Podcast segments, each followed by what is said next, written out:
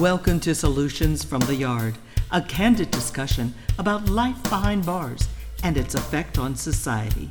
We'll discuss reintegration or reentry back into the community post incarceration. Your host for this episode is Dietrich Trent. Welcome to Solution from the Yard. Today, I'm today's host, Dietrich Trent. I have a few things I want to talk about, and one mainly is the 13th Amendment this past midterm election, this was on the ballot on a lot of states. I don't know if the audience know that, that we're talking about slavery, people. And slavery may sound like an issue of the past, but it was a topic on the ballot in five different states, right? And from Alabama, Tennessee, Vermont, Oregon, and Louisiana. And the thing about this is, and a lot of people don't understand that the, the majority of the United States, slavery still exists when it comes to the 13th Amendment, right? And what makes this illegally is because we are not equipped in knowing what exists inside these laws that that in these legislations and some of these bylaws and some of these exceptions that's within these in the Constitution that's going to affect not only the, the, a criminal, but it affects the whole United States of America as the citizens of the United States of America. Because anyone could be placed in handcuffs at any given time. But Lord knows we not just we what we promoting, but you are subject to this.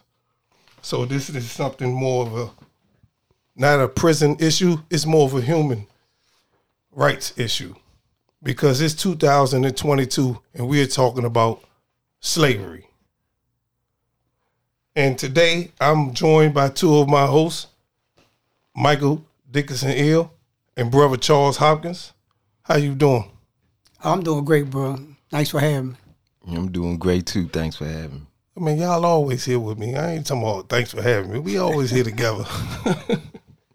But anyway, you know, I know you two brothers did a um extensive long extensive time in prison, right? And and you both know how the, the prison labor go when it comes to working and trying to provide for yourself and just trying to make a dollar to survive. Mm-hmm. And we could talk numbers all day because we know how how much we was getting paid for certain jobs and what was the high job, what was the lower job. But all of all the time, but this was all in the form of of a conviction that allowed them to still keep slavery going. Now we know in prison, brothers and sisters go in there don't have a form of mean of, of family out here, so they are subject to participate into some of these labor jobs that's being offered inside these industrial prisons mm-hmm. systems. So I want to talk to you. What was your experience inside a prison uh, in the workforce, uh, brother uh, Dickinson Hill? Um, well, my experience, um, I always, I always tried to maintain a job in prison. Um, not mainly because only the finance, but to keep my my mind in the state where as though I'm always working and not to get lazy, you know, because you know a lot of you know a lot of homies and other people in prison they sleep all the way to lunchtime. You know, I like to get up and uh you know get my workout on, and you know after the, after I work out, you know I always had my I had a job that was scheduled after my workout, so I always uh try to maintain um, a form of, of a job, not like I said, just for the money, but to keep myself disciplined because I know I had a release date, you know, and I knew that I was gonna get out and um I knew that I was gonna, you know, need some form of, of discipline in in that area. Um when it came to prison pay, now that was a a, a struggle in its own because uh depends on what type of institution you was in, what type of job you got um, you know, you can be getting like a minimum wage pay of like around five dollars a month. But you know, you can sometimes earn up to at least eighty to ninety dollars a month. Um, you know, they had pay grades like they went all the way up to twenty nine cent an hour. Um, you know, and, and and if you was working in like one of the industries in the federal system, you know, you can make a little more. You might be getting like it depends on the industry that you was in. You'd be getting uh, you know, maybe $120 a month, uh, up to around 300 or something in that area. Uh, but that was like if you was privileged and it was a long waiting list to even get those type of jobs because most time those type of jobs was um was mostly given to the guys that had real high uh you know like restitution fees you know the court fees and stuff like that so they gave them first dibs the jobs that paid the most because they had the most money to pay back to the government mm. so they made sure that they got you know those jobs first you know and then if you were just a regular joe schmo you know you know you had to you know be in the crab in the barrel and get whatever job you you know can get to sustain you or serve its purpose Yes, I'm glad you, you, you spoke on about the restitution and about that because this it was a, a, law back in the day. If no, I'm not. It was a law back in the day. It was called the restitution program, where they was selling, putting people. They was coming around like if you owe debt, and put you and have you uh, doing labor for cheap jobs for these prison uh, um, industries with these these regular citizens mm. that had that, and they, they was using them tricking them into doing labor for for for for for these corporations. Mm. I'm gonna get into that, but I'm glad. Speaking of now, I'm gonna talk to you, uh, brother. Uh, I was talking. Uh, how was your experience dealing with uh, this the prison labor? you know, uh, this is a good subject matter because I recall like when I first got in industry, uh, I was a little, I was doing a lot of litigating. So I was real litigious, and the institution kind of got attitude with me. So, as a form of punishment and tried to control me, they put me in the prison industry, and it used to be called the state use industry and now it's called the Maryland Correction Enterprise. But the state use industry is an industry that primarily uh, uses prison labor to produce state material. Mm-hmm. Uh, the desks that that they have in the Annapolis, the chairs and the furniture for University of Maryland dormitories, and the beds that was for new prisons. And so I was in, I was in. Uh, they asked me which job I wanted to get in, and so being defined, I said I don't care. So they put me in the shop called Metal One, and Metal One was like the first shop that was used to prefab the stuff for the beds that was they was building for a new prison. Mm-hmm. And what they had did, they took the machinery that they had was World War One and World War Two machinery that they had refab. So in in terms of so it could operate, but you had like little pieces of metal four four four inches by four inches, and that you, you push through a little thing and you hit a die and it punch a hole in it, and that later on will be used to anchor the, the bunks. So my experience in, in, in industry, this was the one shop I was working. My experience in industry, it was labor. It the pay was good in response to you working a job that's you get more money than everybody else in the institution. You get more money than the people working in the kitchen. You get more money than the people working sanitation. You get more money with people working in the library. But in terms of the amount of money that you being just making for the industry, you're only getting pittance. You might be getting like we might on an average, we might make uh, ninety cent a day, and then when they say bonus, the bonus is based on the amount of productivity you put out. So that that's the incentive to put out a lot of productivity, because you might get ninety cent a day, but the bonus might be two dollars a day, but the productivity you put out you put out product for that month.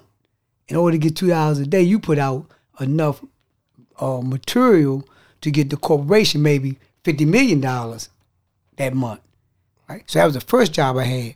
The second job I had, and this was really crazy, was I worked in the tag shop, and they had prefab the machinery to be able to press tags. So my experience always been my experience in in uh, in prison has always been when I went was in industry. It's always felt I've always felt like, and you know, uh, being I was being exploited because of the amount of money we were making for the corporation. Mm-hmm. But at the same token, I knew a lot of guys that was in the industry. They, they had an attitude of indifference because you're making more money than the general population. I'm and, and I'm glad you said that, but I'm gonna get back to what the restitution. It was Mississippi, so Mississippi has a restitution program where it sends its people to work off debts hmm. owed by the state by acting as a temp agency for a number of industries.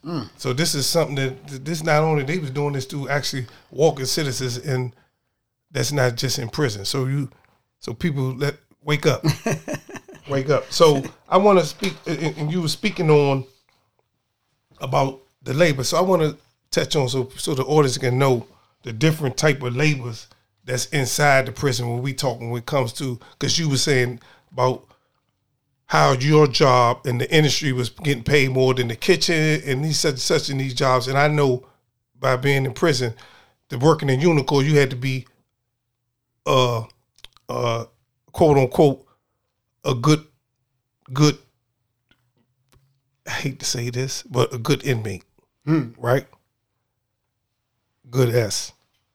Right? So today there are three main kinds of prison labors. In-house work, the production of goods for sale, the work release program. However, similar forms of exploitation can also be found in the rehabilitation programs and the immigration centers as well. Right? Now, the in-house workers, we know what the in-house workers are, right? So the in-house workers are ain't nobody, but they're just working around the facilities and uh, you doing the food service, you do cleaning, laundry, mm-hmm. groundkeeping, maintenance, and custodial work. Them are the in-house keep that's keeping the prison up, mm-hmm. keeping the house up. Yeah. We come on, we we talk, we keeping the house up, right? Mm-hmm. Okay, but we know, and I ain't. This is not to talk against anybody, because I, because me, I be the first. I held some of these jobs as well, mm-hmm. so I ain't talking down on no woman when we saying this, because a lot of us we speaking as an experience coming from over, over these mics, but the prison industry for productions of good sales. So this is when people you got them working real agriculture labor. You got them working in farms and doing mm-hmm. things of people, you know, and they ain't getting nothing for this. That's right. And you were saying that the job that you was doing as well was doing uh, for the beds and tags. Mm-hmm. These jobs, these are well paid jobs in society. Mm-hmm. But I want to speak on this. Explain to me how is it still allowed for the United States of America on to still allow this to uh, be exploited through the Thirteenth Amendment, uh, brother uh, Dickinson? They'll talk to me. Uh, well, uh, when you you when you read the Thirteenth Amendment, it says, uh, you know, involuntary slavery was abolished, except if you are duly convicted of a crime. Come on. Teach them. And that's that's some of the small print a lot of people don't pay no attention to, because the first thing you hear is, oh, involuntary slavery has been abolished.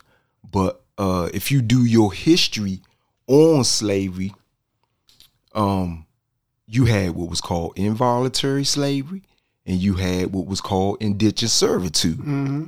Now, involuntary slavery dealt with us, you know, you know, the so-called black man and black woman. Whereas though, you know, you can be enslaved and your children were slaves and so forth and so forth for generation to generation. Now, what you had involved when you had indentured servitude, now indentured servitude applied for any citizen because if you broke any of the laws of of that town that you was a part of, you know, you could get uh, sentenced to the plantation for a certain amount of time to do uh, indentured servitude. So now, when um, when the Thirteenth Amendment was ratified and came out in 1865, you know, involuntary slavery was abolished because you know we was freed off the plantations. You know, I didn't have to be a slave no more. My children didn't have to be slaves. But when it says, except if you were duly convicted of a crime, now that still applies to indentured servitude. That's what that applies to. Now, you know, in the article, it says that this applied to all citizens. You see what I'm saying? So therefore, when anybody of any race got uh got uh duly convicted Duly of a crime, right, you had to return back to the plantations because at one point in time they didn't have no prison system. They didn't have it. So the way they punished you was was putting you back on the plantation. And you know, they had created all types of laws during that time when we was first free because a lot of us didn't know how to read, we didn't know the law.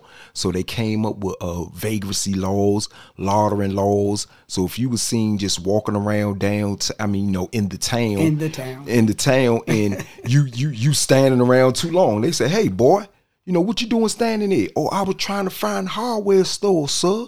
And then the next thing you know, when you was standing too long, you was laundering, and then they'll lock you up, convict you, and you get put back on the plantation for a certain amount of time, and de- then get released. So during this time, you know, we like I say, we didn't know the law. We didn't even know how to read. So we was just falling victim to all these uh snares and tricks that they was playing. So once they started what was called the US prison system, and see, once a lot of the Europeans started coming to prison in the United States, and they was, you know, they was uh dismantling the 13th Amendment and said, hey, y'all got us in here breaking rocks, making license plates, doing all these different things, and we not getting paid. Involuntary slavery is supposed to be abolished. So that's how the pay even got into the prison system, and you can find that on a, a documentary on the History Channel. It's called the U.S. prison system, you know, in the United States, and and and you know, they petitioned and got the pays in. You know, start getting five cent for an hour, little stuff like that, and they the ones petitioned, and that's how the pay system even got into the prison system. And that was on the federal level and not the state level, mm-hmm. right? Exactly. Uh, that's, thank you, brother. That was well educating our audience on mm-hmm. how they was how slavery was still going on, under, but they knew it. But it was mm-hmm. ways that they put it in writing, mm-hmm. and that's what they do. And I want to speak on, and then I'm gonna let you go, brother Hawkins. But I want to, cause, and I want to speak on this. That cheap prison labor, labor is a powerful labor market incentive against criminal justice reform. Mm-hmm. I'm gonna say this again because I don't think people understand what, we about to go at with Right, this. right. Right? right.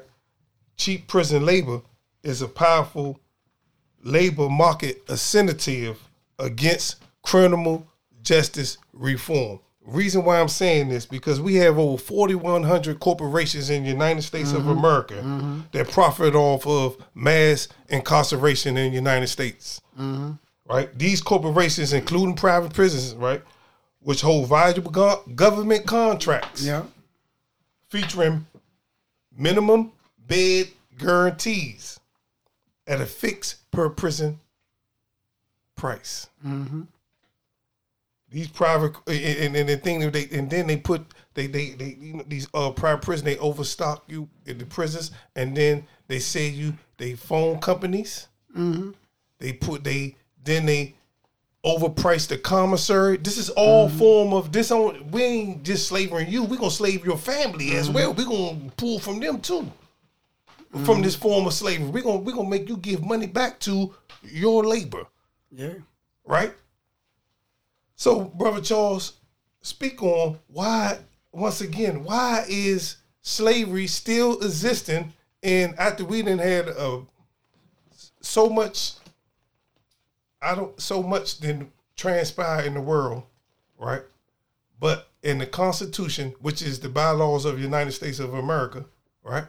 Why is it still slavery still exists in the amendments of 13? because like like uh I think in Dickinson Hill he you know he he set the table right, but you really you really qualified it by talking about the profit.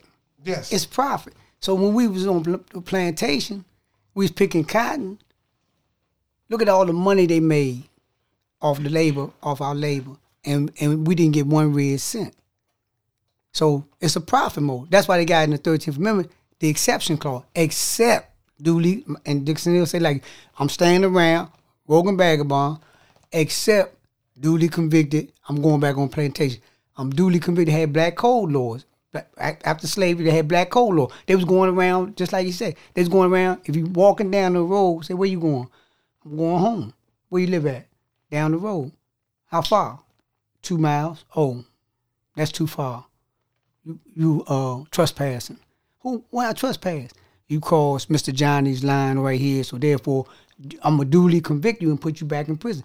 It's the profit motive. And and when you spoke about when you opened up, you talked about how they put in order for them like uh, a lot of states put this the Thirteenth Amendment in in their constant state constitution. But you spoke on Alabama. Alabama is, is one of the slave states. But then Alabama prisons just went on strike. The whole entire prison industrial complex in Alabama went on strike. And the reason why they went on strike because of inhumane conditions that they was living under and the fact that they was their labor was being exploited. And this is this is the real this is the tragedy in this in this narrative is that, you know, right now you have uh, over 1.8 million people that's incarcerated in the in the prison system. Okay, don't none of us have no right to self determination. Don't none of us have no right to like we being we we don't have the right to like call have a social security like get paid equal wage. Then you can take you tax us. You take a quarter. We can put that towards our quarter. So when we come out of prison, I've already worked. I've been in prison like 25 years. I got 25 years worth of where I didn't work. That means when I get out, I don't have to worry about getting a job. I got I can get my social security because I'm I, I can retire. But you can't retire right today. I can't get my, when I get my quarter from Social Security. I'll be 90 years old because I ain't never had no job. So to answer your question, it's profit. I'm glad you said that. And one of the things I want to let the audience know, and we know during lockdown at prison, what was the first place they opened up and tell them go to work? UNICOR. What was the first place? UNICOR. The shops, The industries. industry. Where everybody else be in they sell, they gonna make sure The you go industry. make daddy his money. and I'm saying this because I've been they let me out my cell. And I ain't saying this is another man, but it's this is true bill. They them industries, the prison could be deadlocked. The industry is going to be open to be working because they got contracts that need to be mm. done and need to be pushed out. I, I'm saying this because I heard, and then there's some of the names. Do y'all remember some of the names? The foreman, and you remember some of the names that the, of, of Yeah. people Yeah. that was the CEOs that was working mm-hmm. there. Yeah. Yeah. So, but I want to know. Overseers. I want to ask you this, uh, Mike. Did you know there was, and I want you to explain to them when I and, and get into depth about this.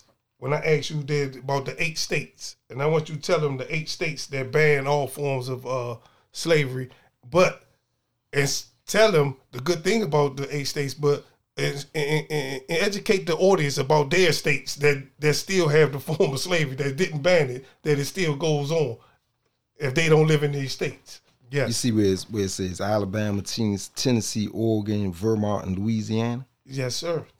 And also Rhode Island, and Rhode Island was the first state to ban, abolish all forms of slavery. So that's the eighth state. And Brother Dixon Neal just told y'all about the seven states, and he wanted to explain to you what's going on if to the people why it's so important for us to go out and know the law and us for us to vote and understand what is being put up in front of us to telling us to vote against and what is not. Because this is not once again I say this this is not no prisons rights. And we this is not just a prison right. This is a human issues rights. Because we are all humans and all of us could be subject to this law and to to this constitution. Brother can you speak on it please? Well, I, I you know, these things, um, well, you know, it's it's kept a secret for a reason. You know, um, like like like uh Charles brother Charles was saying about, you know, um the ignorance of the law, things of that nature. Uh, you know, it, it, it, it's it's it's a form of U.S. economy. So therefore, this thing has become a part of U.S. economy. Like Chuck said, is what is 1.8 million people Mm. incarcerated. We have the most people incarcerated of any country in the world. That's At one time, it was right. Russia. Now we done passed Russia. That's right. So therefore, you know, if this your this your uh, cash cow, you know, why would you inform people? You know, that's why they have things in small print. Mm-hmm. Uh, you know, what's going to get voted on, what can you, you know, vote against, and things Mm-hmm. of that nature. Um, they not going to explain that because of the fact, like Charles was saying, it's too much money being involved. You have too many people. You got athletes, you got movie stars, you got a whole bunch of people that's investing their money into private industry prisons. You so so this thing this field is open to be a slave holder. It's, you got a lot of people that slave holders that got the same complexion that we have. So therefore, you know, once they didn't open up the doorways though, you can actually invest into prisons. right. You know, it's it's that's like you know what I'm saying. That's just like Wall Street saying, "Hey, we gonna shut down." You know, it's, it's, it's, it won't be done uh, until you know everybody really understand that this is not just for us. Because, like the article said, this applies to all citizens. So, therefore, whether you you know whatever complexion you are, whatever nationality you are, it applies to you. And then once that is be that once that be explained that it applies to you, then that's when everybody can come together and say, look, yeah, this is something that we need to abolish because it's a difference between the 13th Amendment and crime and punishment. Mm-hmm. And that's what should be separated. That's right. Thank you, brother. And in closing, I just want to talk to the people out there. In the United States, there's a form of slavery most Americans are familiar with. It's called chattel slavery, which allows people who are considered legal property to be bought, sold, and owned. Chattel slavery was abolished in 1865 when the 13th Amendment of the United States Constitution was rat- ratified but the text of the 13th Amendment contains an exceptional clause that reads Neither slavery nor involuntary servitude except a prisoner, excuse me, except as a punishment for crime whereof the party shall have been duly convicted, mm-hmm. shall exist within the United States or any place subject to their jurisdiction. The 13th Amendment is the amendment that is celebrated for having abolished slavery. However, what most people don't know is that within the 13th Amendment, there's a short exception clause that says, except as criminal punishment. This exception means if a person has been convicted of a crime in the United States, they can still legally be enslaved when incarcerated. We here on Solutions from the Yard, we speak about serious issues that's not only affected us, but but we know that still affect many of our brothers and sisters that still living inside these walls and those that be coming that's coming home from these walls and that's experienced this form of slavery. This is something that need to be spoken up and yelled across because once again, like Brother Dixon Dixon Ill said, it's only eight states that abolish all forms of slavery, people. So do the math. There's 50 states. We out. You've been listening to Solutions from the Yard. This podcast is presented by Voices for a Second Chance, a comprehensive reentry program that provides culturally appropriate, trauma informed, gender specific, and peer based services. For more information, go to info at vscdc.org or visit our website at www.vscdc.org.